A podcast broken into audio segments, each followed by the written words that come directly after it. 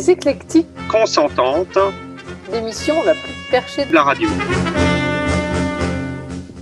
Je pensais que le jingle durait plus longtemps. Bonjour. Eh ben, bonsoir à tous. Bonjour, alors qui est là? Nous sommes là. Igor, tu es là? Ouais, moi, je, je suis là, Ingrid, je, je suis là. Nous avons deux invités aujourd'hui qui vont se, nous faire un petit coucou. Oui, Doc Raymond, bonjour. Je sors de, de jardiner, le, le, monde étant un vaste jardin, et c'est ravi d'être votre invité ce soir. Tu, tu, tu le cultives, ton jardin. Ou celui du voisin, peut-être. Exact, ouais, voilà. Euh, pas- euh, avec l'épidémie, euh, il va se mettre dans l'agriculture et moi dans le mouton. Ah, d'accord. ok. J'ai Ah oui, le, le fameux, le fameux mouton, ouais. j'ai C'est un vu Eh oui, une histoire de berger. eh oui. Et nous Ah. avons un deuxième invité. Bonsoir, Et, mais, mais qui es-tu? Je suis Mitch. Salut, Bonsoir, Mitch. Mitch. Salut, salut. Mais moi, j'étais pas en train de jardiner, mais pas loin. Je m'occupais de mes tomates et puis je suis rentré pour venir, euh, pour venir répondre à vos, euh, à vos sollicitations. Mhm. Alors aujourd'hui, le sujet. Et bons- bonsoir aussi. Ah, nous avions. Ah, salut, euh, Gilles. Mais Gilles, le gars de l'U intérimaire, quand même. Bonsoir. Bonjour Gilles, Bonjour Ingrid. comment vas-tu? Par intérim. Très bien ma foi. Alors, donc aujourd'hui, le sujet était la résilience. Et euh, Ah, la résilience, oui. nous allons commencer par donner la parole à nos invités. euh. Qu'est-ce que ça représente la, rési- la résilience pour vous Doc Raymond? Alors, rapidement, la, la résilience, euh, euh, c'est. euh, alors, sans rappeler la définition classique qui est la résistance au choc d'un métal, c'est surtout la capacité à surmonter les, les chocs traumatiques. Alors, ça, c'est pour la définition médicale. Vous apprécierez la- l'aspect court de cette définition. Non, je crois plus personnellement que c'est la capacité, en fait, à transformer, euh, comment dire, les. Voilà.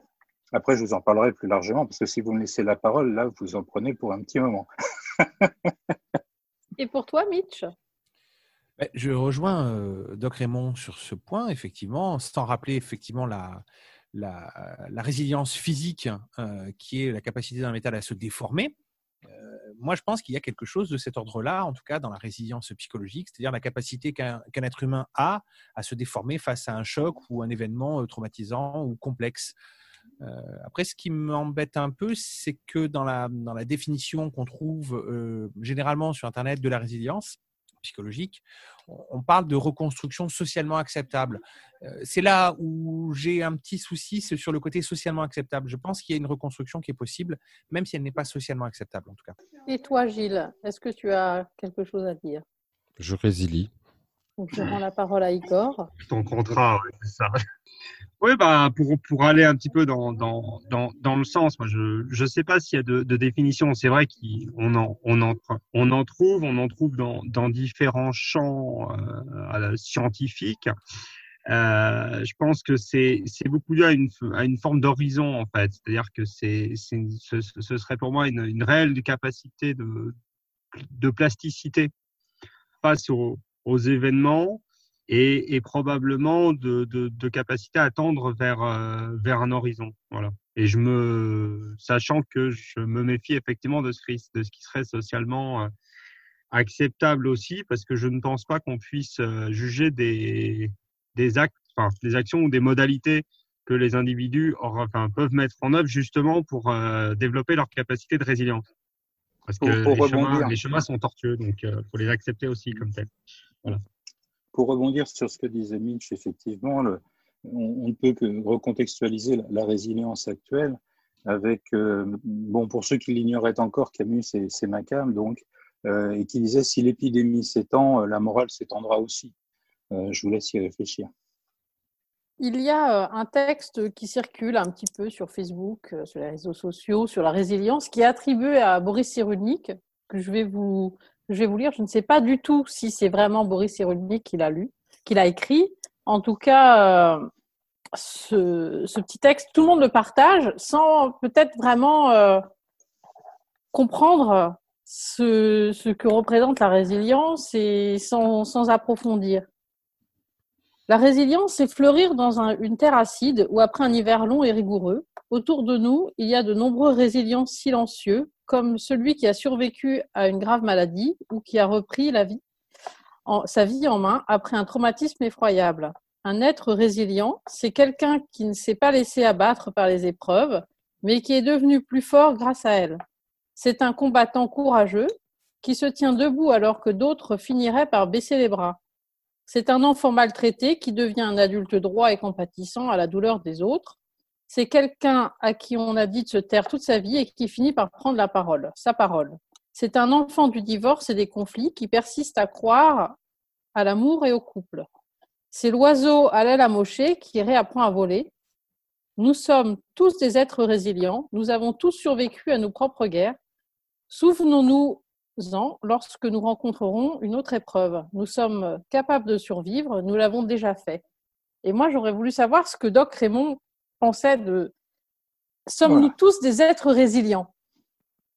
Parce que beaucoup de gens partagent ce texte, mais est-ce que nous Là, avons tous la capacité de résilience? Alors, tout dépend de la, la- la formulation de la, la question. Alors, euh, oui, c'est tout à fait dans les idées de, de Boris Cyrulnik. Euh, néanmoins, ce qui me gêne beaucoup dans, dans le, l'aspect de, de Boris Cyrulnik, et pour avoir travaillé quelque temps dans, dans la victimologie, la prise en charge justement de toutes les violences et autres, hélas, tous les vilains petits canards ne deviennent pas des beaux signes. Euh, la réalité médicale est effectivement tout autre et il y a énormément de casse. Néanmoins, c'est la base même de la vie que, de s'adapter, de survivre. Euh, là aussi, j'imagine que nous aurons à, discuter de la résilience dans la période actuelle. Donc, euh, cette capacité à, faire face, elle, est fondatrice, elle, est, euh, elle, est, elle passe euh, par la, question du qui suis-je, en fait, mm. par rapport au traumatisme, par rapport à l'épreuve. Quand je disais tout à l'heure, c'est la capacité face à l'épreuve d'en faire une expérience. Ça suppose une transition, c'est-à-dire pas forcément euh, les, les, étapes du déni, euh, de la colère, du marchandage, etc., la dépression, l'acceptation, les, les, les, cinq étapes de, de Kubler-Ross, mais par le fait d'abord du miroir, du miroir intérieur et de cet environnement dans lequel effectivement nous avons à poursuivre, à continuer, avec effectivement euh, qu'est-ce qui va émerger. Euh, c'est justement, j'avais bien aimé, j'ai écouté votre précédente émission, parce que j'ai vraiment écouté, j'ai pas pris des notes, hein, mais j'ai écouté la question de l'espoir et de l'espérance qu'évoquait Gilles la, fois dernière. On est bien dans cette dimension. Euh, L'espérance est certainement un bien meilleur investissement que l'espoir euh, au travers de la résilience, parce que euh, il y a trop d'idées que le, le monde d'après, comme aujourd'hui dans le vocable, non, le monde d'après, il n'y a pas de monde de maintenant, c'est déjà le monde d'après. Euh, il y a absolument, effectivement, entre les deux, cette continuité, cette interrogation et, euh, et celle du, du, qui suis. Je pourrais le développer euh, tout à l'heure si vous voulez, mais c'est ça qui est fondamental. Je, je reviens, j'ai un point de vue bien sûr de médecin, l'aspect individuel et pas tant l'aspect collectif qui peut aussi questionner, peut-être tout à l'heure nous en parlerons, la question de la résilience collective par rapport à ce qui est effectivement aujourd'hui un questionnement général et comment chacun peut effectivement y répondre. Et pour toi, euh, Mitch? Alors, pour moi, c'est euh, un peu particulier parce que moi, je, pense que euh, je reviens simplement sur la part d'acceptation de, de, sociale. Je pense que la résilience, euh, c'est quelque chose de compliqué. Euh, parce qu'on est tous très certainement euh, des résilients, puisqu'on a tous des chocs et des traumatismes à gérer dans notre vie. On passe tous par euh, la perte d'un proche, euh, des parents, perdre sa mère, son père. Ce sont des choses qui nous arrivent et qui nous arriveront, en tout cas dans toute logique. Donc, on, doit absorber ce choc-là et on doit s'adapter. Euh, D'ailleurs, le mot résilience fait souvent écho au, à adaptation, simplement. Euh, D'ailleurs, c'est d'ailleurs pour ça que euh, l'opération militaire qui a été mise en place il y a peu de temps dans le contexte actuel s'appelle l'opération résilience. Parce que, en gros, on nous dit il faut que vous vous adaptiez et il faut faire avec. Donc, il faut qu'on fasse avec. Donc, oui, il y a une part euh, d'adaptation euh, qui est une évidence. Et c'est la part, moi, encore une fois, euh, socialement acceptable qui me pose un, un, léger souci, puisque je ne sais pas ce qui est socialement acceptable réellement. J'ai un vrai doute sur la notion de socialement acceptable. Et j'ai remarqué souvent que les gens qui étaient en, en, en, en, attente de résilience ou en cours de résilience, ou des gens qui étaient en train d'essayer de, de, de, rentrer dans cette phase qu'on appelle la résilience, sont des gens qui passent par des palliatifs qui sont, à mon sens, les drogues. Et je dis bien les drogues parce que c'est c'est pas la drogue, mais bien les drogues. Donc toute, toute forme de palliatif euh, pour pouvoir en fait euh, absorber ce choc et pouvoir continuer à, euh, à vivre, à simplement vivre, puisque bah, les drogues, c'est une, c'est une, c'est une béquille. Et je pense qu'il y a de ça, moi, dans la part résilience. Doc, tu voulais dire quelque chose? Oui, tout à fait d'accord avec cette part. Alors, sans dire drogue, j'utiliserai le terme d'addiction. Euh, actuellement, je, je communique sur le terme de l'épidémie cachée. Euh, cachée, c'est-à-dire qu'effectivement, quand on va ouvrir les placards, au moment du déconfinement, il va y avoir plein de cadavres dans les placards. Et actuellement, je continue à, à consulter. Évidemment que les consultations de psychiatrie actuellement ne sont pas euh, en première ligne, alors qu'elles pourraient l'être, euh, tellement l'inflation euh, des paniques, des phobies, des troubles obsessionnels compulsifs, des violences, des addictions, de l'alcool, enfin je ne vais pas vous passer toute la psychiatrie, est en croissance au point qu'il m'est demandé de réfléchir au fait de monter une plateforme pour le déconfinement pour accueillir le trop-plein qu'on ne pourra pas envoyer dans les hôpitaux psychiatriques. C'est pour vous dire à quel point le confinement a aussi une dimension euh, asilaire et je reçois tout à fait l'aspect social que Nietzsche évoque à ce niveau. Euh, si, je parle d'épidémie cachée, c'est bien parce qu'effectivement, euh, tout le monde en souffre actuellement, l'hystérie médiatique de cette peur, de cette escalade de la peur, engendre effectivement toutes sortes de comportements euh, inflationnistes, notamment les addictions, mais bien d'autres choses également, qui se retrouveront effectivement à la suite avec, euh, j'en veux pour preuve, le fait qu'actuellement, enfin, euh, vous le savez probablement, euh, il n'y a plus aucun boulot aux urgences. Il n'y a plus personne aux urgences. On fout pour rien aux urgences. Tous les Français sont persuadés, bien sûr, qu'aux urgences, on attend plusieurs jours avant d'être pris en charge. Ce fut le cas. Actuellement, c'est tellement vite, tellement tout le monde a peur. A peur, effectivement, et cette peur, elle, euh, j'allais dire, elle, dans la période actuelle, elle permet effectivement beaucoup d'autres dimensions, aussi bien que il y a une sorte de perversion du mécanisme adaptatif de la résilience au niveau collectif. Enfin, je ne sais pas, je parle sur une idée un peu personnelle, je ne sais pas si c'est ce que vous attendez dans cette émission, mais effectivement, qui pose le vrai problème. Euh, C'est-à-dire que l'ironie, c'est qu'effectivement, euh, on doit, euh, on a pris finalement euh, des, mesures extrêmes de nature communiste suite à un virus issu d'un pays euh, de nature communiste. Bon, voilà. Igor voulait dire quelque chose? Oui, je, je, bah, c'est histoire de, de, de rebondir avant un petit peu de, de, de musique, je crois. Oui, j'ai, ce qui est, pour, pour aller dans, dans, dans ce sens-là, moi, je suis, je suis assez frappé par cette injonction à l'adaptation, en fait. C'est-à-dire que euh, moi, j'ai, j'ai, je, me pose vraiment la question de savoir pourquoi est-ce qu'on devrait, en réalité, s'adapter. Sachant que là, moi, j'ai, à titre personnel, j'ai toujours pas compris à quoi est-ce qu'on devait fondamentalement euh, s'adapter. Est-ce qu'on nous, est-ce qu'on est en train de nous proposer des conditions de vie, euh, des conditions de vie nouvelles? Est-ce qu'il y a, est-ce qu'il y a un, enfin voilà, c'est, c'est assez particulier parce que finalement, bon, la résilience dans dans dans le confinement, ça effectivement, c'est très clair qu'il y a un choc, mais c'est pas tellement le virus, c'est, une injonction d'adaptation qui fait qu'on que l'on doit se que l'on doit se, se, se, se confiner. Et je crois que par ailleurs, effectivement, euh, il y a une nécessité telle de s'extraire du réel, parce que pour moi, pour partir sur les drogues, parce que en fait, je fais un cross entre les deux les deux trucs. Nous, on, de toute façon, notre cerveau a, a, cette nécessité de se créer un imaginaire potentiel pour pour euh, pour finalement euh, devoir se recréer une nouvelle image du réel. Et, et enfin, en tout cas, c'est comme ça que je que je le traduis. Euh, les drogues pouvant le permettre. Mais après, voilà. Et par ailleurs, effectivement, quand on quand on a des, ces, ces difficultés-là, ben ça amène à des à des, à des, à des troubles des troubles psychologiques qui, qui, qui peuvent être, voire même psychiatriques, qui peuvent être absolument absolument dramatiques.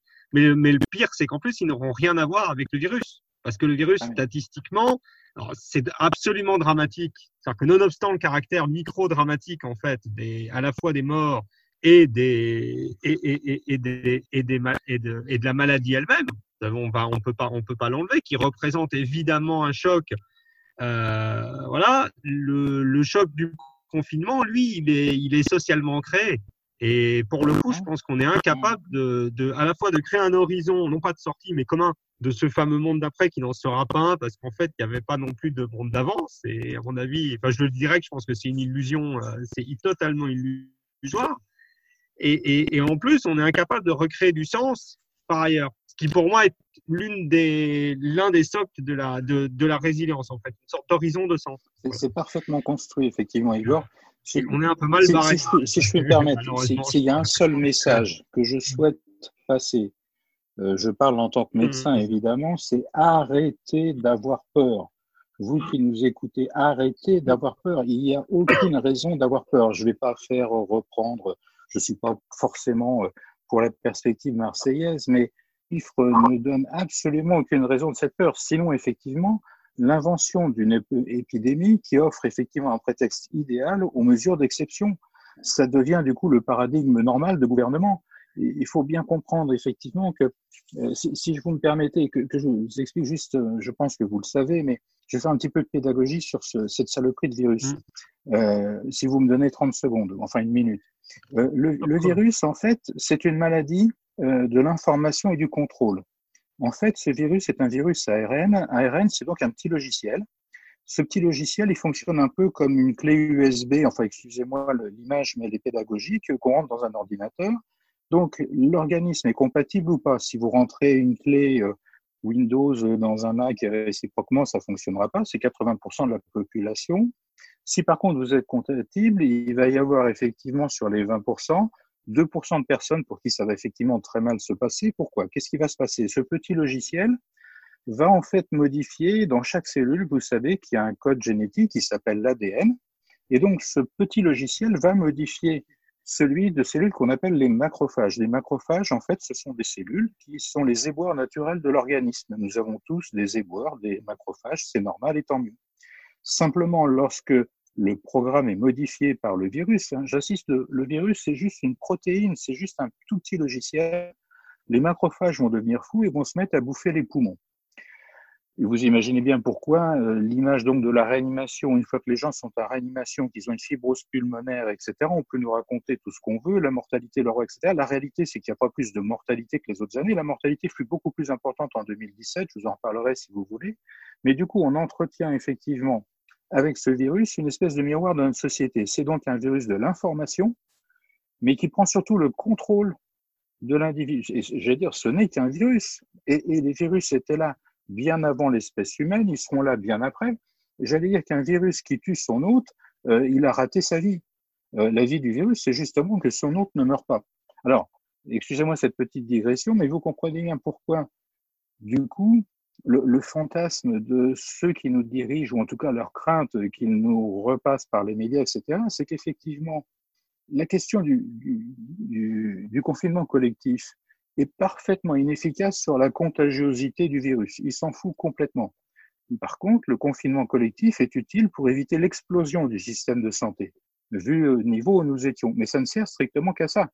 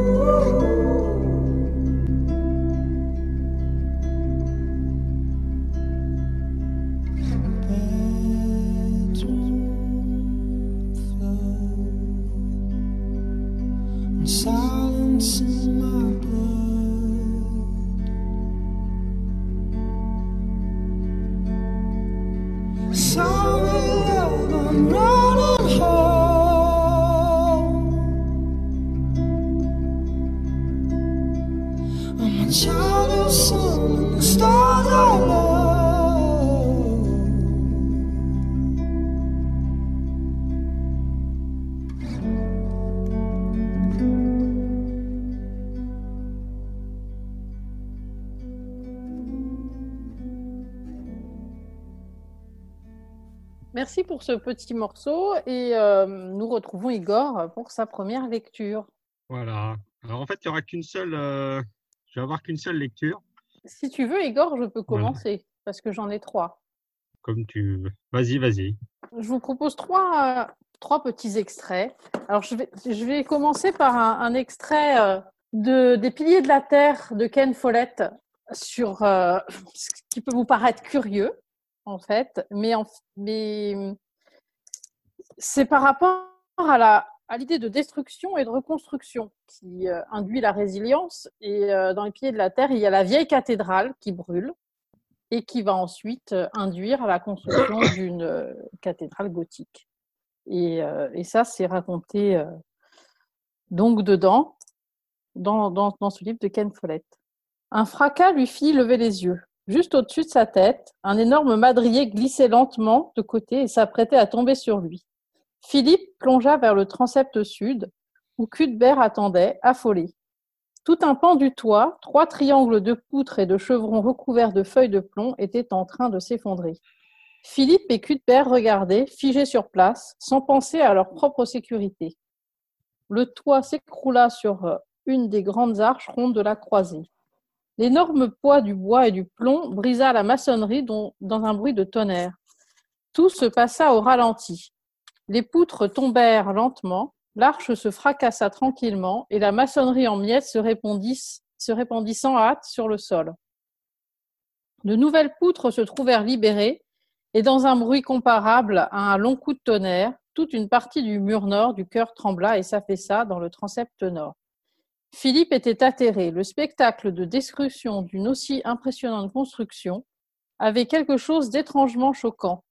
Il lui semblait voir une montagne s'effondrer ou une rivière s'assécher. Jamais il n'aurait pensé que cela pourrait arriver. Il n'en croyait pas ses yeux. Et c'était aussi pour faire résonance, ce petit extrait euh, des Pieds de la Terre, avec euh, la destruction de la, la cathédrale euh, Notre-Dame de Paris l'année dernière, qui, euh, qui a été un, un grand choc pour beaucoup et qui va induire une reconstruction et, et même psychologiquement, ça a été euh, bah, pour beaucoup de, de croyants et même de non-croyants, ça a été quelque chose d'extrêmement choquant. Et, euh, est-ce qu'on peut parler de résilience? Je vais, je vais euh, vous interroger tous, en particulier Doc Raymond. Est-ce que, alors, dans, dans, dans le cas du livre de Ken Follett, la, la destruction de l'ancienne cathédrale va provoquer la construction de la nouvelle, mais euh, est-ce que dans, dans un cas comme ça, on parle aussi de résilience? Alors, Gilles demande la parole. Oui, avant de laisser la parole à Doc Raymond, qui de toute façon n'avait pas allumé son micro.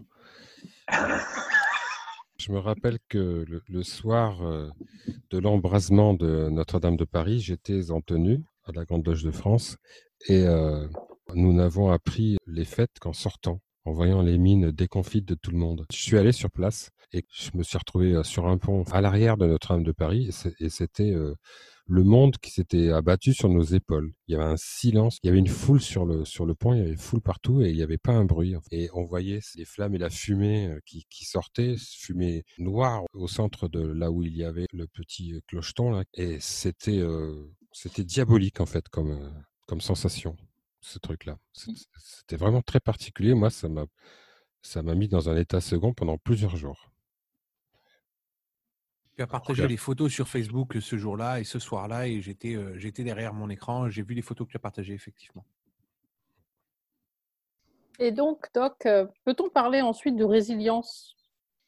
Ah oui, oui, bien sûr. Juste un, souvenir personnel aussi de ce, ce soir-là. Pour ma part, je, je terminais mes consultations effectivement assez tard. Je me trouvais euh, rentré chez moi au, et euh, traverser le Mont Valérien, donc des, des collines de, de Paris, et beaucoup de gens attroupés. Je me suis, euh, Je me suis arrêté évidemment et regardé. Et de là, nous, on observait une espèce de chaudron énorme au centre de Paris en se demandant effectivement ce qui était du réel et ce qui n'était pas du réel. Parce qu'en fait, euh, c'était difficile le temps de situer les choses. En revanche, ce qui était évidemment réel à ce moment-là, c'était l'odeur. Incroyable, mais c'était l'odeur. Il y avait une odeur dans l'air, euh, une odeur de, de, destruction, une odeur, euh, une odeur de, de de, bois brûlé, enfin difficile à décrire, mais qu'effectivement tout, le, tout le monde partageait à ce moment-là. C'est d'abord été euh, l'aspect effectivement euh, euh, du, parfum de, de cet, incendie. Alors évidemment cette destruction, elle, pose la question du,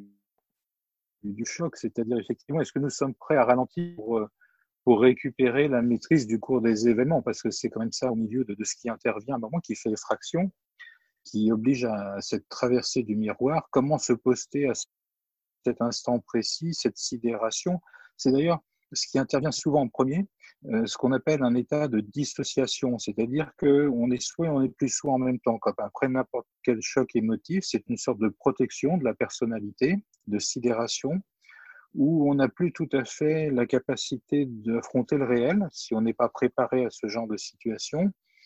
Euh, c'est ce qu'on retrouve dans, euh, toutes sortes d'accidents, d'agressions, de, de violences, de viols, de, situations complètement imprévisibles et où effectivement la personnalité va en quelque sorte enquister des souvenirs comme si effectivement tout allait se bloquer à un moment précis.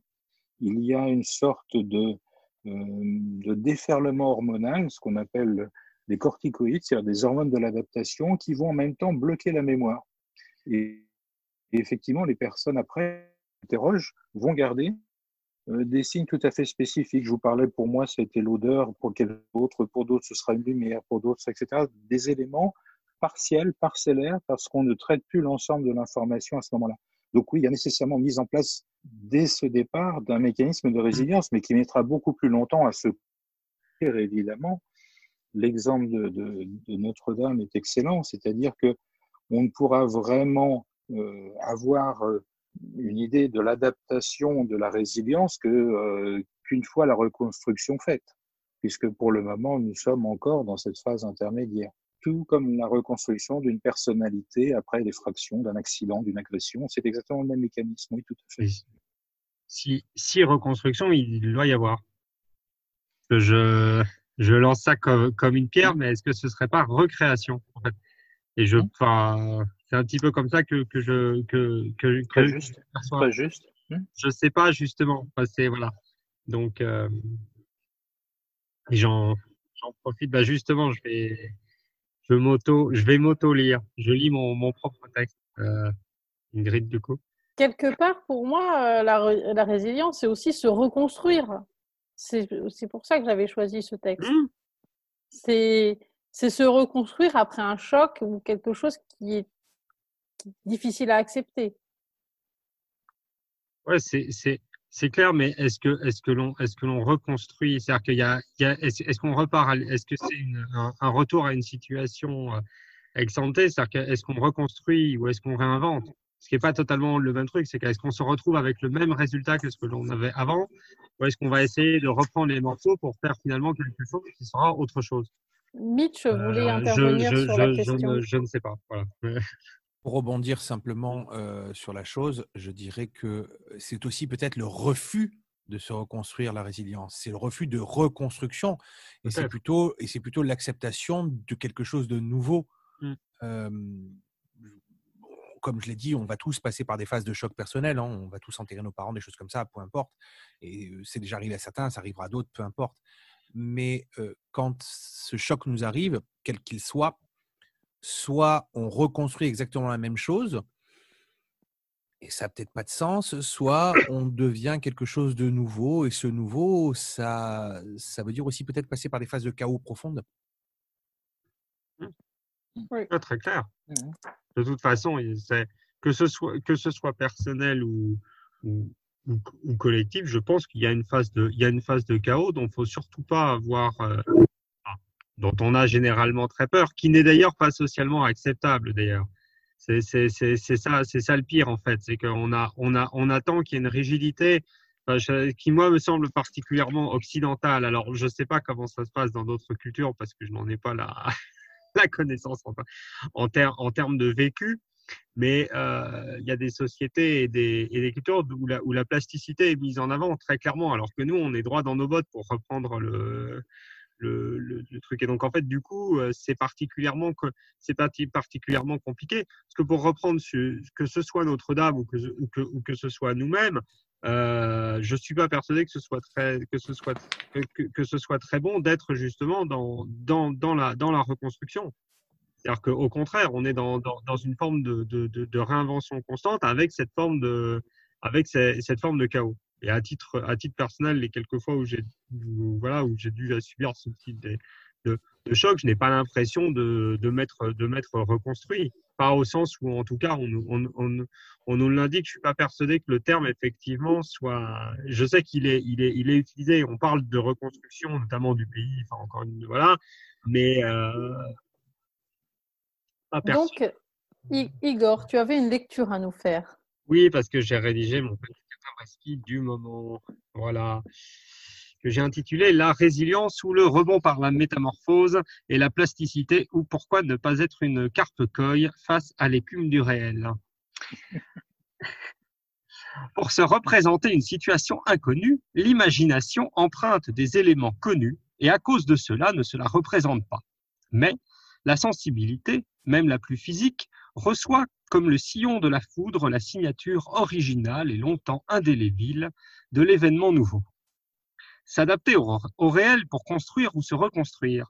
Si la résilience sous toutes ses formes semble être à l'ordre du jour face aux crises, aux chocs de la vie et du monde, du social et de l'humain, elle n'en pose pas moins quelques questions à l'être en devenir constant que je suis et qui, loin de se connaître et sûr de ne jamais y arriver, a choisi il y a longtemps de tenter de s'inventer.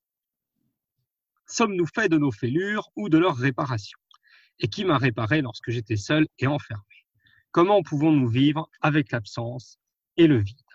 La faculté qu'a l'homme de se creuser un trou, de sécréter une coquille, de dresser autour de soi une fragile barrière de défense, même dans des circonstances apparemment désespérées, est un phénomène stupéfiant qui demanderait à être étudié de près.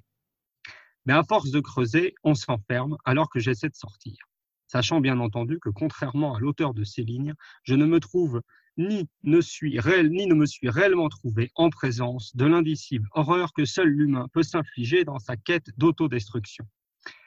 Quelle posture adopter face aux événements que la vie dresse sur mon chemin et quel rôle jouerait mon imagination non pas du réel, mais de l'horizon? Me réfugierais-je, tel l'eau, dans l'éloge de la facilité et du contournement pour y trouver des ressources? L'eau serait-elle d'ailleurs résiliente par essence? Elle, qui n'a pas de consistance propre, ou plutôt une consistance qui n'a de cesse de se mouler et de se transformer, tel le dragon qui, rappelons-le, est le plus merveilleux des êtres. Je m'efforce de ne pas avoir de forme spécifiée, mais de m'enrouler autour du réel, sachant que c'est en marchant que l'on trace son chemin. En épousant constamment les contours du monde, on finit par s'y retrouver sous une forme. Mais problème, la pensée occidentale n'encense pas vraiment celles et ceux qui usent des contournements. Force est de constater que l'on doit faire preuve de rigidité dans l'adversité. Droit dans nos bottes, nous affrontons les cieux et, tels des, darni- darwiniens mal compris, nous tentons de muter dans la violence de nos révolutions. Mais est-ce adaptation ou recréation? L'eau que je tente d'être aurait-elle besoin d'un vase ou d'une tasse pour s'adapter aux fêlures du monde? L'art du, kitsu, du kintsugi, ou construire sur les fêlures, semble nous enseigner que la résilience ne serait pas retour à un état exempté, mais construction d'un nouveau mode d'existence. L'or utilisé pour réparer ou recréer, faisant émerger de l'objet cassé une nouvelle beauté, comme surgit de l'événement recréateur, comme s'il fallait à nouveau s'extraire du monde, de son monde, pour y trouver une nouvelle ligne de responsabilité. Pour finir, dans une perspective de quête des sens plus que de démarche psychologique, je lance à qui veut bien s'en saisir qu'être résilient, ce serait peut-être s'émanciper d'une posture de victime à celui d'acteur d'une nouvelle réalité. C'est se lancer pas à pas sur le chemin vers un nouvel horizon, une nouvelle forme informe pour une nouvelle écume des ombres. Telle la carpe coille, je reste sans idée pour rester ouvert à toutes les possibilités et évoluer dans cette eau qui se réinvente sans cesse, tout en montrant des visages similaires. Merci Igor. Donc, je vous propose qu'on y réfléchisse en écoutant un peu de musique et ensuite on, on interrogera nos invités.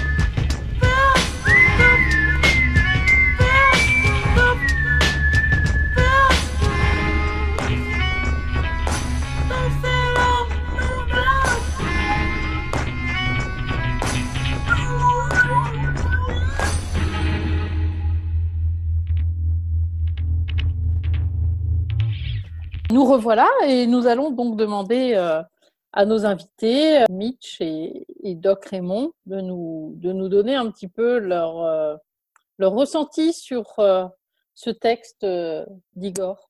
Il y a beaucoup de choses, c'est difficile de, réagir un peu en direct, c'est assez riche.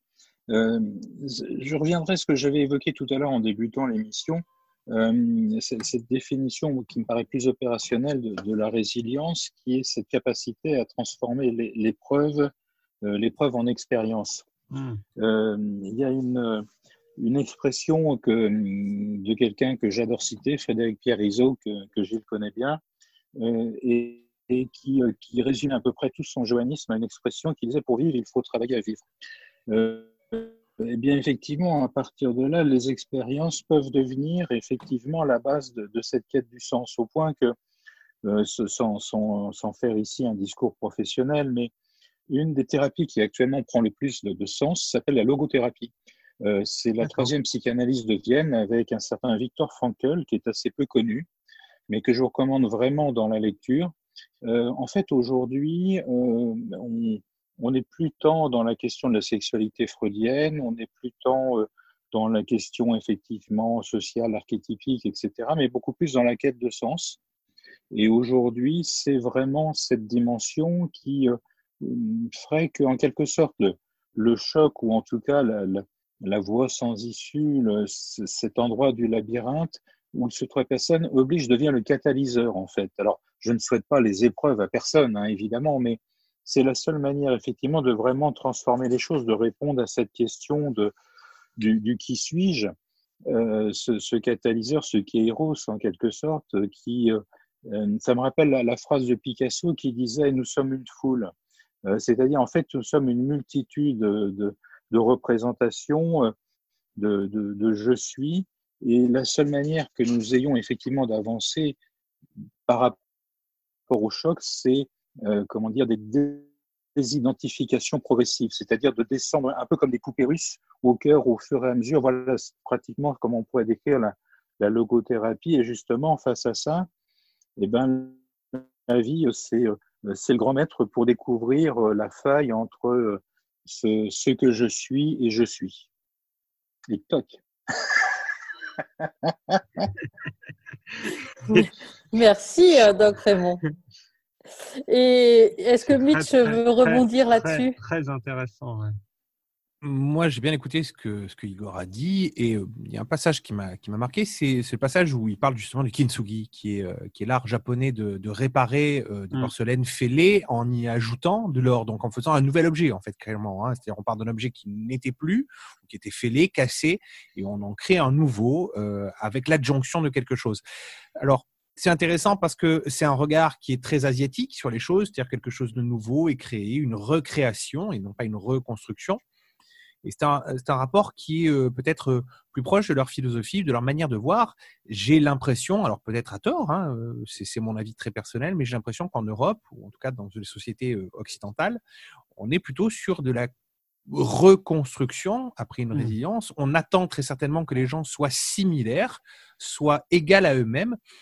Et euh, il me et semble. non pas une acceptation et non pas une acceptation. C'est-à-dire qu'il faut qu'ils euh, se, euh, ils absorbent le choc et derrière, paf, ils doivent être égaux à eux-mêmes. C'est-à-dire il faut absorber et être pareil à soi-même tout le temps. Être quelqu'un de nouveau, c'est quelque chose qui n'est pas forcément bien vu. Et ceux qui refusent, ceux qui refusent en fait, euh, celui qui refuse la résilience au sens occidental du terme, celui qui dit non, je refuse ça, est mal vu. Il me semble que c'est quelqu'un de très mal vu. Euh, J'avais sectionné un petit bout de texte, si vous le voulez. Bien sûr. Si vous le voulez. Euh, Avec plaisir. Sur quelqu'un qui, quelqu qui, refuse cette résilience. Alors, euh, c'est pas pour me faire de la pub, mais c'est un texte que j'ai écrit il y a longtemps, mais c'est sur justement sur le refus de la résilience. Le texte s'appelle Burn en anglais, donc brûler. Toujours être ailleurs, toujours oublier d'être là, sortir de sa peau, sortir, brûler les oripeaux, danser sur les pleurs, fumer, boire, être higher, partir de là, tu l'as vu, toi? Tu l'as connu le moment où les heures reculent au petit matin, où le café t'absorbe, toi et les songes? Tu sais que jamais les gens ne verront qui, quand, comment, pourquoi. Tu sais qu'ils sourient parce qu'ils ne savent pas, qu'ils ne veulent rien et pourtant qu'ils le réclament. Comprendre, c'est facile. Le savoir, c'est aisé. Le vouloir, c'est des aiguilles qui passent une à une dans le cœur. Oui, oui, la société. Oui, oui, c'est pas facile. Oui, oui, il faut faire avec. Oui, oui, oui, oui, oui, oui et oui et merde. Tous responsables, tous coupables, tous au point de haïr les gens pour ne pas se haïr soi-même, responsables de tout, burn, burn.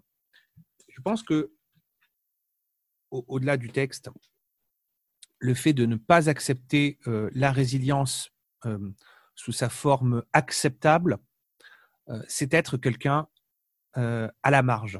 Et je pense qu'une grande partie des auteurs et des poètes que nous connaissons, je Mmh. cite Baudelaire, le cas échéant, euh, l'homme du spleen, Baudelaire.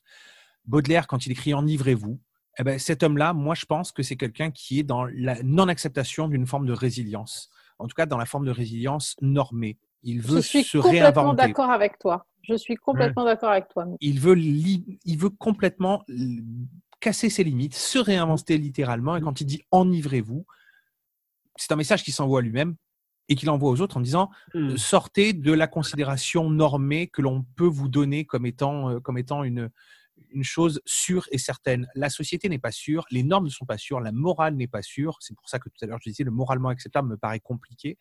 Rien n'est sûr à part ce que l'on éprouve. Et la première des résiliences, ce sera ce qu'on éprouve avant toute chose. D'où euh, ma petite incartade avec l'idée que les gens qui vont aller vers des drogues, ce sont des gens qui, au fond, éprouvent la résilience de manière différente. Mm. Et je dis bien les drogues parce que, encore une fois, je ne parle pas de drogue, mais des drogues. Mm. Le sexe peut être une drogue au fond. hein. Ah, tout, tout, tout, euh, euh, comment, toute, euh, on va dire, activité sécrétant ou, de- ou, bah, voilà, ou ayant un effet sur notre cerveau qui nous permet de, Tout ce qui peut De- changer de- notre, tout ce qui peut changer notre perception du per- monde perception est forcément du, une drogue. du réel. Voilà. Et pour aller dans, le- dans, dans le sens, il y a, il y a, il y a, il y a- un comment, il y a un, un passage. Alors, je ne vais pas parler de, de, de, de chapitre, mais c'est, c'est Thomas de Quincy qui, dans les Confessions d'un mangeur d'opium, mais ça n'a pas grand-chose à voir avec la drogue, nous dit que le, le cerveau est une forme de palimpseste. Et en fait, je pense que c'est, c'est, c'est assez ça, en fait. On est, j'ai- j'adore ce passage parce que je m'y suis retrouvé dedans, en fait. C'est, c'est, c'est, c'est, c'est extrêmement clair. On ne repart pas, on ne reboot pas, en fait. On écrit sur le reste, enfin, sur une précédente écriture. Je, Et je donc, en fait, juste- du coup, je ne sais pas quelle est l'écriture, tu vois, c'est, c'est ça le, c'est ça le truc. On, est- tente réagis- d'effacer tout en n'effaçant pas. C'est, euh, c'est intéressant. Moi, je vais, vous, je vais vous proposer une nouvelle lecture cette fois-ci, est tirée de l'immortalité de Kundera sur, le, sur la séparation. La séparation et, et la résilience qui peut en découler ou pas. Aujourd'hui, pourtant, pour la première fois, elle est sûre de trouver le courage, même en présence de Paul, de dire ce qu'elle veut, de ce qu'elle veut vraiment et du fond du cœur. Elle est sûre d'en trouver le courage, même au risque de voir s'effondrer tout ce qui existe entre eux. Elle entend à ses côtés une profonde respiration. Paul est endormi. Comme une bobine remise dans un appareil de projection, elle déroule, une fois encore, toute la scène. Elle dialogue avec le visiteur. Paul les regarde ébahis et le visiteur demande Dans une prochaine vie, voulez-vous rester ensemble ou ne plus vous rencontrer? C'est curieux. Bien qu'il dispose de toutes les informations à leur sujet, la psychologie terrestre lui demeure incompréhensible. La notion d'amour inconnu aussi ne se doute-t-il pas des difficultés dans lesquelles les entraîne sa question directe et pratique, formulée avec les meilleures intentions Agnès rassemble toutes ses forces et répond d'une voix ferme. Nous préférons ne plus nous rencontrer. Et c'est comme si elle claquait la porte devant l'illu- l'illusion de l'amour. Alors c'est la séparation psychologique finalement, puisque Agnès, dans cet extrait, euh, accepte l'idée que finalement il aurait été mieux qu'elle ne rencontre pas Paul. Mais dans cette idée de ne pas rencontrer Paul, euh, elle accepte quelque part l'idée de s'en séparer ou l'idée de ne pas le connaître. Quand on se sépare, ou quand on. Enfin, dans les ruptures amoureuses, par exemple, est-ce que derrière, il n'y a pas toute une phase de reconstruction? Euh, Pas forcément. toutes les ruptures ne sont pas forcément faciles à vivre, aucune ne l'est d'ailleurs, je- j'en doute. Je suppose que Doc Raymond doit en voir passer aussi. Et, et, et- et justement, je me permets de, de lui demander de nous éclairer là-dessus, sur la reconstruction, la résilience suite aux, aux ruptures et, et comment se reconstruire quand on a l'impression d'avoir perdu un morceau de soi-même. Eh bien, je viens de passer chez Doctolib, donc euh, Ah non. non, non, c'est ma, révolu- c'est ma révolution culturelle. Euh, euh, c'est c'est très très bas, c'est difficile de, de répondre de manière synthétique.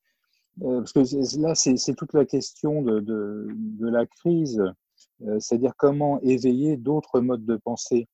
Euh, dans notre monde qui est de plus en plus pollué physiquement, psychiquement, la crise, elle n'est pas évidemment que financière, économique, mais c'est une vraie crise de sens.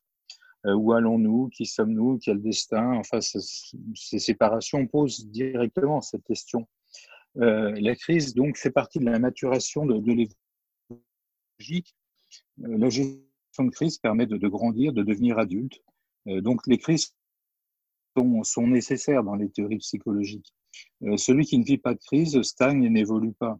Donc, notre vie est faite de crises et avoir un regard positif, en- entre guillemets, évidemment, je, je souscris aussi pour d'autres raisons tout à fait à, ce qu'évoquait Mitch tout à l'heure et, me rappelle pas tant Baudelaire de mon côté que la période d'Ors et, Jim Morrison et tous ces aspects-là de, la perception.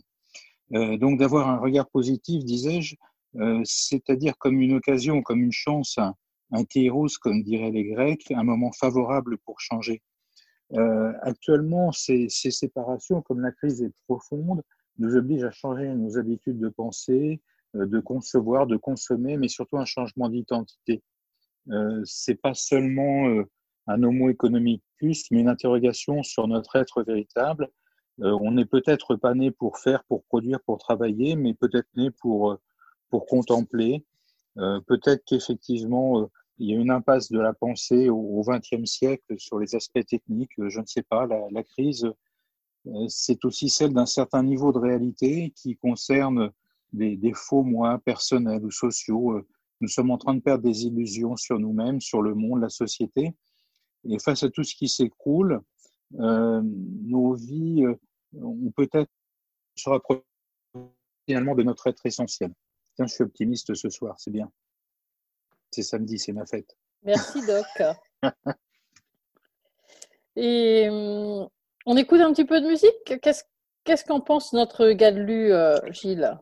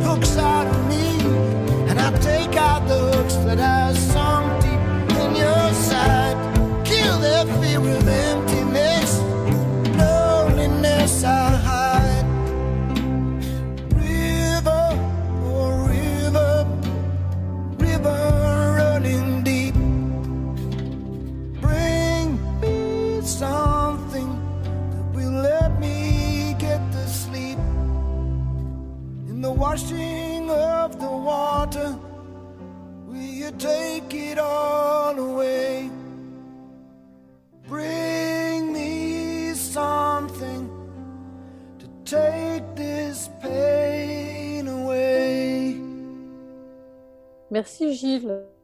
Ça nous a permis de nous évader un peu et réfléchir à ce sujet qui est la résilience.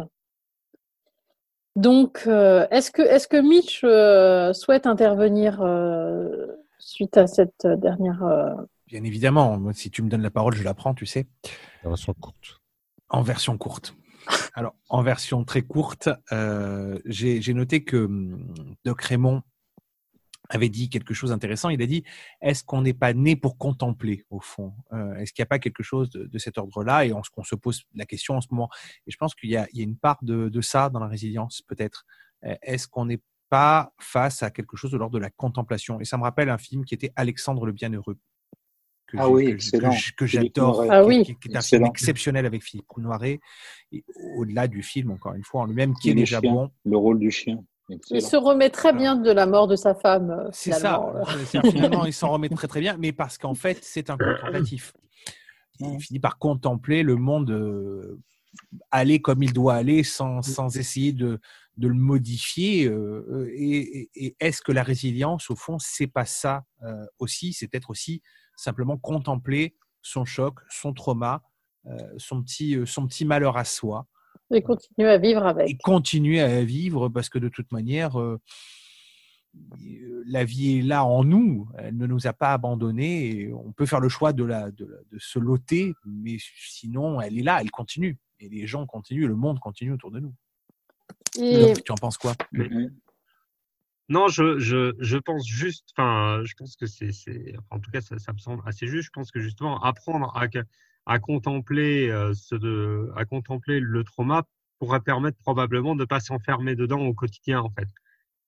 C'est, on peut, si, si, si on contemple, est-ce, est-ce qu'on s'en extériorise pas en, en quelque sorte? Qu'on sait, on sait que, on que c'est là, mais on on n'en fait pas non plus l'alpha et l'oméga de, de la, de la, de la vie. On fait à côté tout en sachant que bon bah les choses les choses sont là et que finalement on- peut pas on peut pas non- on peut pas non plus chan- changer ce qui est ce qui est inchangeable que ce soit la rupture amoureuse la mort enfin ou je ne sais quel autre il faut juste vivre. Il faut juste vivre avec.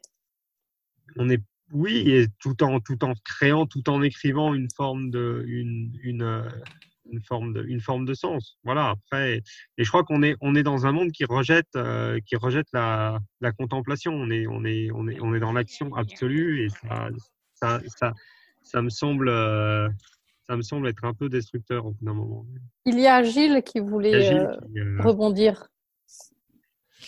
Oui, euh, j'ai coupé l'herbe sous le pied de Mitch. oui, euh, je voulais vous proposer une, une petite une question en fait. Euh, il est il est coutume et il est il est de dire que lorsqu'on a vécu un traumatisme répétable ou une par exemple se casser la figure en parachute, euh, peut-être pas le meilleur exemple d'ailleurs, euh, tomber d'un arbre, euh, la meilleure solution pour ne pas avoir peur de remonter dans un arbre ou de ressauter en parachute, c'est de reproduire le plus vite Oui. possible. Gilles, Oui. la cavalière que je suis te dira que lorsqu'on tombe de cheval, il faut remonter tout de suite. Voilà, c'est Si ce que tu ne remontes pas à cheval tout de suite, tu gardes la peur. la- Il y a une peur au fond de toi qui, enfin, qui va te limiter ensuite. Donc, Ouais. quand tu tombes de cheval, il faut remonter tout de suite. Tu te poses pas de questions, tu remontes à cheval et la peur disparaît. ce que je veux dire. Je l'ai souvent fait en planeur, en escalade, en sco- et euh, et en fait, euh, du coup, ça te permet de gommer, à mon sens, un, un mauvais souvenir par tout de suite une expérience euh, du même genre, mais positive. Positive. Euh, le souci, c'est que exactement. C'est- pas exact- le souci, c'est que quand on a, par exemple une heureuse ou Pardon. lorsque Notre-Dame de Paris brûle, comment on peut pas faire ça? La rupture amoureuse, on peut peut-être essayer de se reprécipiter dans les bras de quelqu'un et, de le foutre dehors immédiatement. Je suis pas sûr que ça fonctionne. Et Notre-Dame de Paris, on peut, on, peut- pas aller euh, brûler Saint-Sulpice pour revivre l'expérience et, la soulager. Alors, Doc, co- comment on fait justement? Ben, oui, alors c'est justement la, question de la conscience, puisque ce que vous évoquez là, c'est ce qu'on appelle le terme de phobie. Euh, c'est qu'effectivement, on va naturellement. La phobie est d'abord un mécanisme de protection. Il y a un certain nombre de phobies qui sont naturelles, par exemple, la phobie, euh, peur de l'altitude, à partir d'un certain niveau, devient tout à fait naturelle et nous protège de nous-mêmes. Euh, il y a un certain nombre de phobies autologiques comme ça, et bien effectivement, c'est un mécanisme de survie individuelle et de l'espèce la réaction d'évitement. D'où la nécessité, lorsque la charge anxieuse n'est pas trop grave, d'affronter le plus tôt possible en termes d'économie psychologique. Plus on affrontera tôt, moins ce sera difficile. Euh, c'est l'exemple même actuellement, excusez-moi de revenir sur le sujet du confinement, euh, les agoraphobes, donc les gens qui craignent de prendre les transports, de faire des malaises dans les transports, etc., le confinement a commencé par être le paradis des agoraphobes, évidemment. Plus besoin de prendre les transports et même, euh, même interdit. Alors, formidable. Oui, mais le problème est que le lieu de sécurité, donc euh, le lieu de vie, devient progressivement un lieu d'insécurité, puisque si à un moment je devais bien à moi, puisque je ne vais plus l'angoisse comme je suis de cheval ou d'arbre ou que sais-je ou autre, à ce moment-là, l'angoisse va venir à moi, mais où vais-je trouver une sécurité puisque je ne peux plus aller à l'hôpital? Et ça devient effectivement après l'enfer des agoraphobes. Alors, ces aspects techniques de mécanisme des phobies, oui, il faut affronter. On appelle ça en thérapie l'immersion. On peut le faire soit par désensibilisation de manière progressive, soit par immersion. Ça, c'est plus les, les Américains qui sont un peu plus euh, musclés de la phobie, effectivement. Non, la question de la conscience, c'est euh, c'est d'éveiller effectivement en chacun un peu de, conscience et d'attention. Euh, comment dire euh, Pour euh, oui, tiens, peut peut donner une perspective comme ça. Pour les anciens, euh, pour euh, pour être heureux, c'était obéi et tu seras heureux. C'était obéi à la loi. Mais effectivement, le problème de la loi extérieure, c'est qu'effectivement, ça peut imposer le pouvoir et donc, euh, dans l'histoire, des choses tout à fait atroces. Euh, Dans la tradition chrétienne, après, c'était aime et fais ce que tu veux. Alors là aussi, c'est une impasse parce qu'au nom de l'amour, on peut aussi euh, étouffer, on peut aussi euh, vouloir le bien des peuples, j'en passe, et des idéologies. C'est pour ça que aujourd'hui, j'ai le sentiment que face à cette question de la Et- résilience, et- Doc, excuse-moi de t'interrompre. Par Oui. le fais ce que tu veux, on, retrouve un petit peu le, comment dire, euh, Gargantua, Pantagruel et tout l'imaginaire euh, de leur auteur euh, à travers une certaine abbaye qui a été repris, Hmm. dont le, les mots, le maître mot était fais ce que tu veux. Et on sait comment ça se termine. Hmm, Tout à fait. C'est c'est pour ça que la, la, la dernière proposition que je voulais évoquer me paraît beaucoup plus euh, moderne, enfin, ou en tout cas actuelle. C'est plutôt sois conscient et fais ce que tu peux. Euh, voilà, c'est là où j'en aboutirai véritablement aujourd'hui. Et effectivement, euh, de prendre le temps de, de la conscience et de, de cette ultime rencontre. Voilà, Est-ce que avec le Mitch, réel. rajouter quelque chose? Non, pas ajouté. Je, juste, euh, je, reprends juste un truc que tu as dit toi euh, un tout petit peu avant la pause musicale. Tu parlais de, rupture amoureuse. Et en parlant de rupture amoureuse, tu disais comment se reconstruire euh, quand on a perdu une partie de soi au moment de la rupture. Mais la question que je me pose, c'est si on perd une partie de soi au moment de la rupture, est-ce qu'on n'a pas construit sur l'autre au lieu de construire sur soi? Est-ce qu'il n'y a pas eu un problème dès le départ? Voilà, c'était simplement ça. Je suis d'accord avec. Je, je pense que je suis d'accord avec toi. Il ne faut pas avoir l'autre comme une partie de soi-même. Mm. Mais euh, peut-être qu'à tra- peut-être que, que le doc peut nous éclairer un petit peu sur la rupture amoureuse et la façon de se reconstruire. Donc, vous évoquez des, des sujets. Euh, le- comment, comment répondre pour rester dans le, dans le champ de la résilience?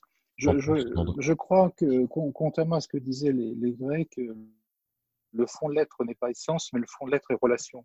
Euh, donc, euh, voilà, que Mm. ce soit effectivement la relation amoureuse ou d'autres choses, c'est ça qui est fondamental, c'est de chercher le réel euh, dans, dans le regard, dans le fait d'éveiller d'autres modes de pensée, dans, le, dans la conscience, comme je l'évoquais, le, le, le je suis euh, que j'évoquais en début d'émission, je suis où je suis, euh, je suis conscience, je suis. Oui, c'est ça, le fond de l'être est relation, réellement, je crois. Je vais euh, vous proposer maintenant une dernière lecture, à moins qu'Igor en ait encore une. euh. Non. Non, non. Une dernière lecture qui, cette fois-ci, vient de Millennium de Stieg Larsson. Euh, Millennium, le deuxième, le deuxième tome, en fait, lorsque l'héroïne euh, que j'adore, Lisbeth Salander, se fait euh, enterrer vivante. Voilà, elle se fait enterrer vivante et elle va s'en sortir. Et, et donc, ce, que ce, la- comment dire, le petit extrait que je, vais, que je vais vous lire est au moment où elle prend conscience d'être euh, enterrée vivante et où elle va sortir. Et bon, la suite, euh, elle va, se venger, mais euh, on, on évoquera ça après. Lisbeth Salander n'arrivait pas à respirer. Elle n'avait aucune notion du temps, mais elle savait qu'elle avait reçu des balles dans le corps et elle comprenait, plus par instinct que par un raisonnement rationnel, qu'elle était enterrée. Son bras gauche était inutilisable. Elle ne pouvait pas remuer le moindre muscle sans que des vagues de douleur lui traversent l'épaule, et toute réflexion évoluait dans une sorte d'état brumeux. Il me faut de l'air. Sa tête manquait d'exploser sous les pulsations d'une douleur comme elle n'en avait jamais ressenti. Sa main droite s'était retrouvée sous son visage et elle commença instinctivement à gratter pour enlever la terre de devant son nez et sa bouche. La terre était sablonneuse et relativement sèche. Elle réussit à dégager une petite cavité de la taille d'un poing devant son visage. Elle n'avait pas la moindre idée du temps qu'elle avait passé dans la tombe, mais elle comprit que sa vie était en danger. Elle finit par formuler une pensée cohérente. Il m'a enterrée vivante. Cette certitude la fit paniquer. Elle ne pouvait pas respirer, elle ne pouvait pas bouger. Une tonne de terre la maintenait prisonnière. Elle essaya de bouger une jambe, mais elle n'arrivait pas à tendre ses muscles. Puis elle fit l'erreur d'essayer de se redresser. Elle poussa avec la tête vers le haut, et immédiatement la douleur perça comme une décharge électrique par les tempes. Je ne dois pas vomir. Elle retomba dans une vague inconscience. Quand elle put de nouveau penser, elle vérifia avec précaution quelle partie de son corps était utilisable. Le seul membre qu'elle pouvait bouger de quelques centimètres était la main droite de- devant son visage. Il me faut de l'air. L'air se trouvait au-dessus d'elle, au-dessus de la tombe. Lisbeth Salander commença à gratouiller. Elle appuya avec le coude et réussit à se créer un petit espace de manœuvre. Avec le dos de la main, elle élargit la cavité devant son visage en écartant la terre. Il faut que je creuse. Au bout d'un moment, elle comprit que, compte tenu de sa position fétale, elle avait un espace creux dans l'angle mort, sous et entre ses jambes. C'est là que se trouvait une grande partie de l'air usagé qui la maintenait encore en vie. Elle se mit à tortiller le torse, désespérément, et sentit de la terre s'effondrer sous elle. La pression sur sa poitrine céda un peu. Elle put soudain bouger le bras de quelques centimètres. Minute par minute, elle travailla dans un état proche de l'inconscience. Elle gratouilla la terre sablonneuse de son visage et l'enfonça dans le creux sous elle, poignée par poignée. Finalement, elle réussit à dégager son bras suffisamment pour pouvoir enlever de la terre au-dessus de sa tête.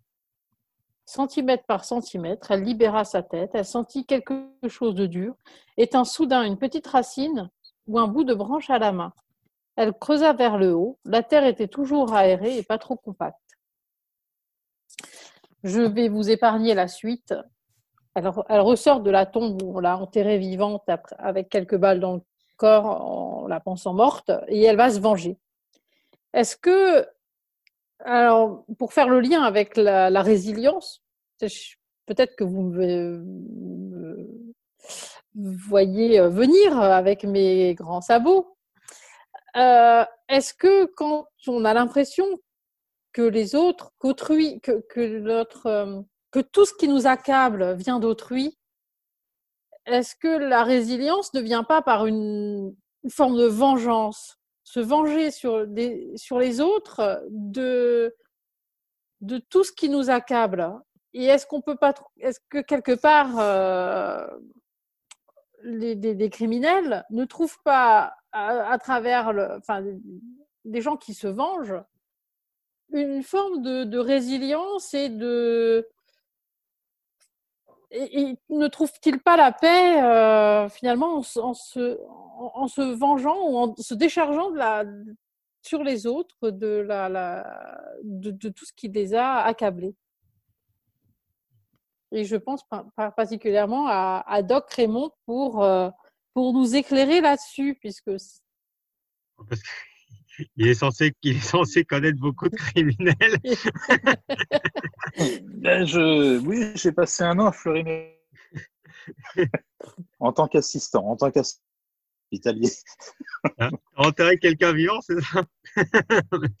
Alors, euh, c'est- c'est-à-dire que là, là, c'est une, c'est plus directement une perversion en fait de la résilience, parce que la, la résilience nécessairement passe par une introspection et un changement individuel. À partir du moment où il y a projection sur l'extérieur, euh, le, Mm. on ne peut pas trouver le repos, on ne peut pas trouver sa solution. Ça me paraît absolument, euh, euh, absolument impossible, parce qu'effectivement, le, le rapport à ce moment-là, euh, le rapport au réel est, est modifié, et par conséquent, toutes les hypothèses, effectivement, vont de toute façon tomber à côté. Enfin, je, je parle de manière très générale et pas seulement en matière de crime hein, ou de criminologie.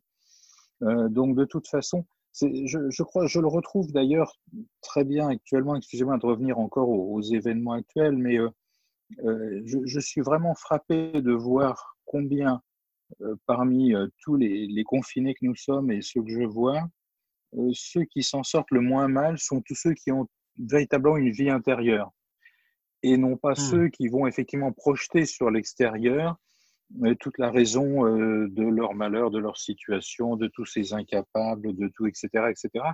Euh, parce que là, c'est sans fin et l'escalade de la peur à ce moment-là va être effectivement au rendez-vous et se posera véritablement la, question euh, com- combien finalement vaut une vie humaine en, temps d'épidémie et très très réellement, peut-être pour aller un petit peu plus loin et rejoindre les deux exemples entre effectivement Millennium et puis ce que nous vivons, en fait, euh, sommes-nous prêts finalement à ralentir pour récupérer euh, la maîtrise du cours des événements?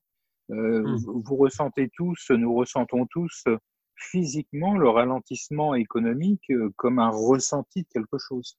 C'est vraiment dans cet espace intérieur que peut se jouer euh, cette, oui, je reprendrai le terme de tout à l'heure, de recréation, effectivement, euh, euh, tout à fait, oui. Ouais. Après, je pense, que le, le, le, le cas évoqué dans, dans le texte et, au travers du texte de, de Millennium pose une question, c'est que quand on est victime de l'acte de malveillance de quelqu'un, aussi violent ou, si, ou pas d'ailleurs, soit- soit-il, euh, bon, la vengeance vue comme la recherche d'une forme de, de justice euh, peut faire partie effectivement de la de la résilience. Ça peut ça ça peut être un, être un être, un besoin, même si effectivement on le on le mettrait pas dedans. Mais le fait de voir la, justice et cette forme de fi- finalement pour pour la victime de voir le, le coupable puni, quand bien même elle euh, elle se vengerait elle se vengerait elle-même, peut peut peut servir effectivement de de socle de de, de rebond. Euh, c'est un petit peu c'est un petit peu ça. Là ce qui va ce qui va se passer euh, dans les dans, dans dans les jours à- dans les jours à venir etc c'est on va être dans une forme de recherche de coupables totalement verticale euh, pour une situation qui, pour, à la fois pour le, virus, pour le confinement, pour la non-réponse euh, du, système de santé. C'est-à-dire que ça, ça, ça va être un, tout petit peu, différent. Et là, effectivement, je pense que malheureusement, cette recherche de culpabilité, enfin, de, coupable extérieur, totalement déresponsabilisante, alors non pas qu'on soit totalement responsable de, la situation à l'échelle totalement individuelle, euh, euh, va probablement jouer aussi et notamment dans la dénonciation de- d'un fameux monde d'avant ou d'un ou d'un ou d'un ou d'un quelconque ou d'un quelconque système. Est-ce que tu souhaites euh, rebondir là-dessus, euh, Doc? Non, Mhm. je, je, je, vais devoir d'ailleurs, euh, euh, non, non pas conclure, mais pour ma part, je, je vais devoir vous, vous laisser parce que je suis attendu pour tout vous dire maintenant. Euh, le- je reviendrai peut-être plus sur le message que j'évoquais surtout tout à l'heure. Euh, c'est vraiment euh, arrêtons d'avoir peur. Voilà, il n'y a aucune raison parce que sinon le mécanisme qu'évoquait Igor là, c'est réalisation de l'angoisse, fixation, euh, exactement, enfin le, le, prototype, c'était là ce président américain qui va trouver toutes sortes de raisons effectivement extérieures et euh, qui pourrait effectivement, euh, alors c'est c'est pas lui en particulier, mais ce style de personnalité qui ne va pas chercher dans ses profondeurs le- l'expérience derrière l'épreuve. Voilà. Mm. L'épreuve, L apostrophe, hein, je, non pas les preuves, hein, d'accord. Et, et- et si, tu, si tu devais nous donner un conseil pour être résilient aujourd'hui? Euh, Justement, c'est Un conseil. Euh, pour, conclure, si, comment être résilient aujourd'hui? Là encore, je crois que c'est vraiment au fond de soi. J'irais vraiment sur la. Ah, c'est difficile de, choisir en termes de mots. euh, j'i- J'irais sur l'espérance. Voilà. Euh, L'espérance, il y a une capacité naturelle et spontanée, effectivement, à, à attendre de la vie, euh, euh, parce qu'il n'y a pas d'autre solution, en fait, euh, que, que la vie. Et euh, la vie nous, nous le rendra, j'en suis tout à fait persuadé. Et donc, effectivement, non pas tant une question de- d'espoir, hein, parce que l'espoir, c'est toujours une fixation sur quelque chose, sur, sur une culpabilité, sur autre. L'espoir a une finalité. Non, l'espérance, c'est une attitude, et j'espère qu'elle sera suffisamment partagée pour qu'effectivement émerge de, de tout cela quelques directions, euh, mais sans parler de monde d'après. C'est dès maintenant, c'est autour de cette émission, c'est autour de, de la relation, c'est autour de ce que nous avons évoqué. euh, Et, et là encore, euh, quitte peut-être à me répéter, je dirais vraiment vivre, c'est euh, c'est travailler à vivre. Voilà, Merci, voilà le conseil. merci. Et Mitch, tu souhaites euh, nous dire quelques mots? Je, je ferai une phrase simple, un mot de fin, on va dire. Moi, je pense que pour rebondir sur ce que, sur ce que disait Doc Raymond concernant euh, le fait de, de travailler à vivre, moi, je dirais qu'il faut oser contempler celui que l'on fuit depuis tant d'années, Mm. c'est-à-dire soi-même. Je pense que la résilience, elle va être là, en tout cas Mm. pour ma part. Et Ce sera tout pour moi. j'avais, alors il y a un sujet que qu'Igor ne voulait pas qu'on aborde, pour tout dire. C'est, mais, mais qui m'a interpellée après avoir regardé une, euh, une série il y a quelques jours qui est. euh, comment dire Est-ce que je peux te donner le nom de la série sur euh, Ah oui, parce que sinon, sinon on va avoir du mal à ne pas savoir de quoi tu parles. Unorthodoxe C'est une. Ah, c'est je, je l'ai, je, je l'ai terminé hier. C'est l'histoire d'une d'une femme qui, d'une jeune femme, très jeune femme, qui se libère, qui s'émancipe en quête de liberté, qui se libère et s'émancipe de de sa communauté juive orthodoxe. Et euh, à travers cette euh, à travers cette série, il est répété plusieurs fois. Nous avons perdu 6 millions des nôtres pendant euh, la Shoah. Les enfants sont sacrés. Les enfants sont une forme de résilience.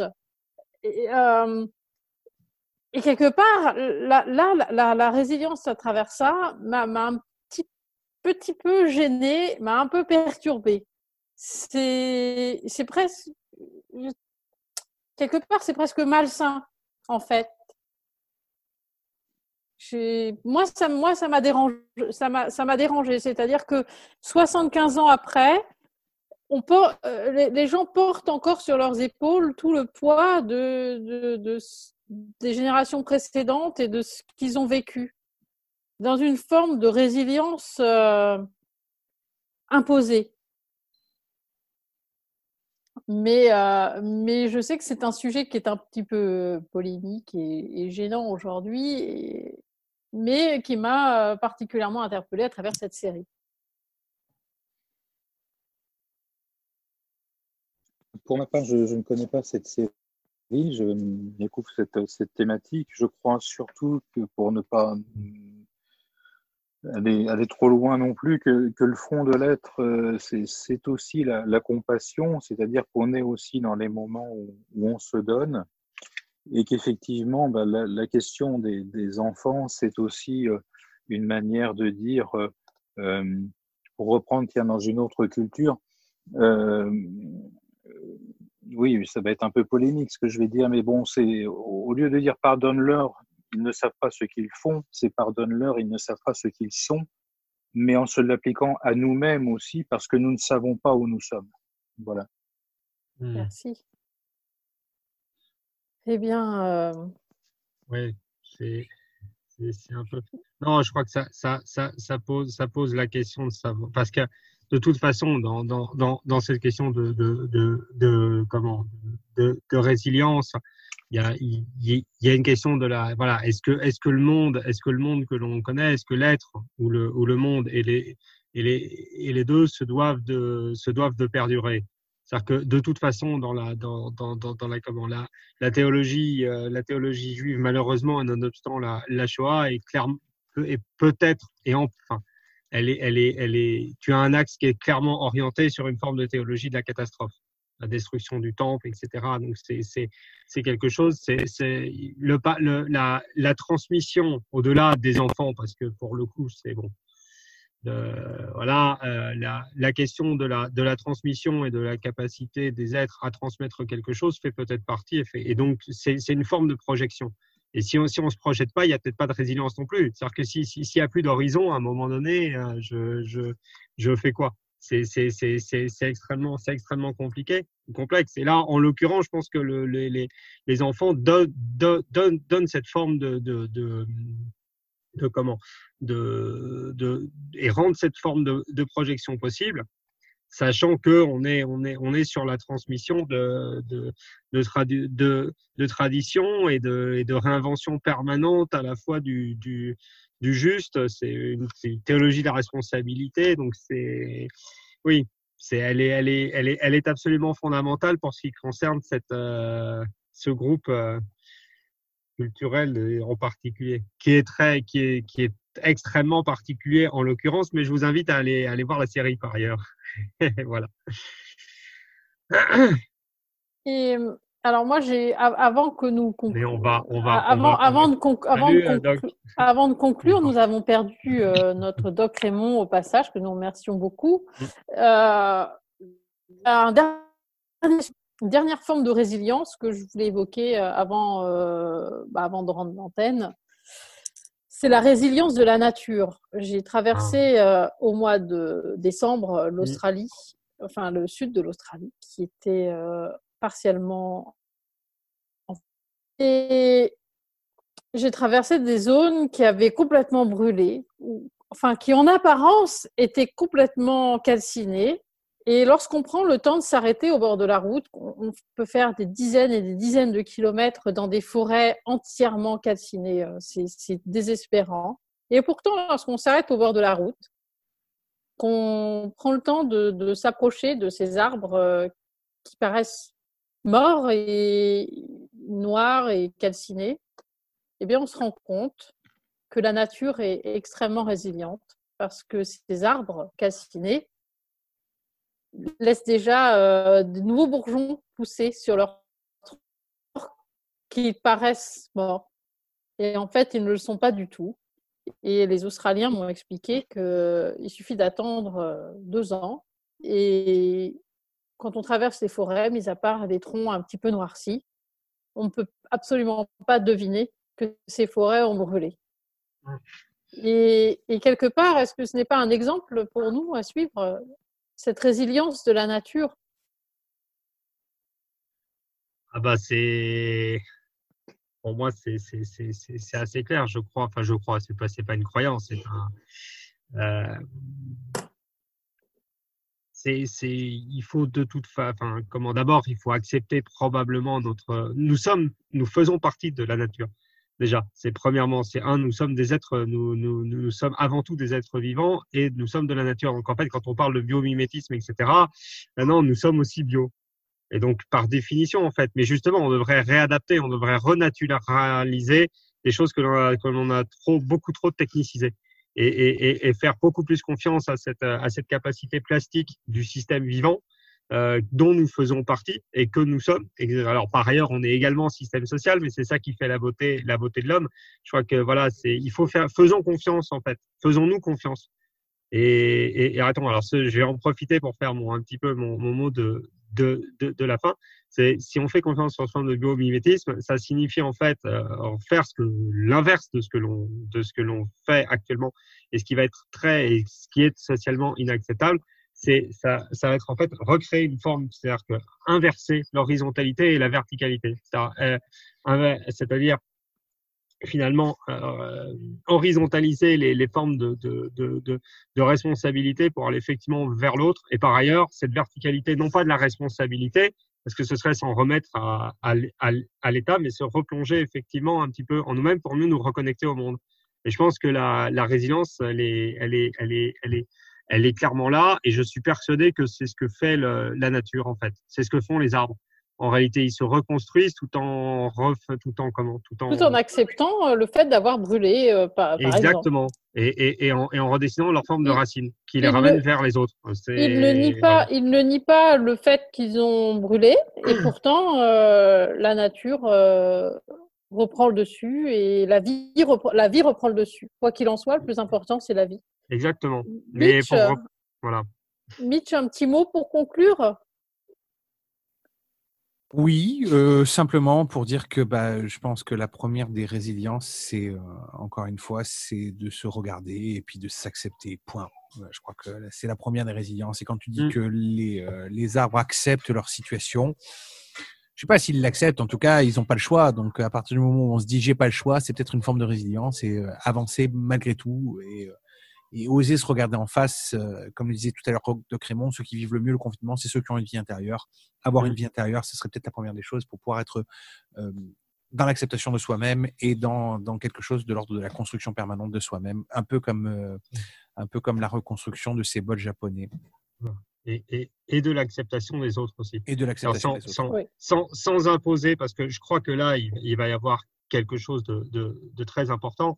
Euh, c'est arrêtons d'être vertical vis-à-vis de l'autre. C'est-à-dire que pour, pour, pour repartir, enfin, non pas pour repartir, mais pour conclure sur ce que effectivement Mitch di- di- disait, disait tout à l'heure, je crois qu'il va falloir faire extrêmement attention euh, à la réaction que l'on a face aux formes de résilience des autres. Qu'en fait, le, but du jeu est que chacun s'en sorte avec le, alors je dis, j'ai pas envie de dire le moins de casse possible, mais qu'on arrive effectivement à, faire, après au moment où on va sortir. Donc, euh, si on est dans le jugement permanent de ce que font les autres à ce moment-là, je pense qu'on, là, là, pour le coup, il y aura pas de plasticité du tout. Parce que derrière, ce qui attend, c'est la société de surveillance, c'est quelque chose de, de, de privatif de liberté. Et si on devient acteur de ça, et on est déjà acteur de ça, malheureusement, sur tout un tas de, sur tout un tas de choses, je pense que là, euh, ça va, ça va très, très, très mal se finir. Et je pense qu'il y aura pour le coup pas de résilience du tout. Voilà. C'est mon mot de la fin. Merci. Un petit mot de notre euh, Gilles euh, national? Ah, écoutez, j'ai écouté avec euh, énormément d'attention tout, tout au long de cette euh, super émission, aussi, aussi bien éclectique que consentie. Euh, je, dis, je dirais que dans résilience, il y a résilience, mais également Ray. Et euh, Ray Bradbury, euh, Ray Bradbury, Ray Bradbury a écrit des choses euh, sublimes que je ne lirai pas ici, mais je vous engage à le lire. Merci Gilles pour ces mots éclairants. Je, je, suis- je vais découvrir euh, cet auteur avec, grand- avec beaucoup Et- de. Voilà. Les, les, faits, les faits électriques. Nous, sommes, nous, nous sommes très, nous sommes très éclectiques et très consentis, il paraît. Exactement. En tout cas, merci à nos invités, Ouais, merci à beaucoup. Mitch, à Merci Doc Mitch Raymond. merci à- Merci à vous. Merci à la technique, à Gilles. Et puis, euh, je pense qu'on va se quitter avec euh, Coldplay, Viva la Vida, un petit euh, hymne à la, à la vie. Et euh, rendez-vous très bientôt.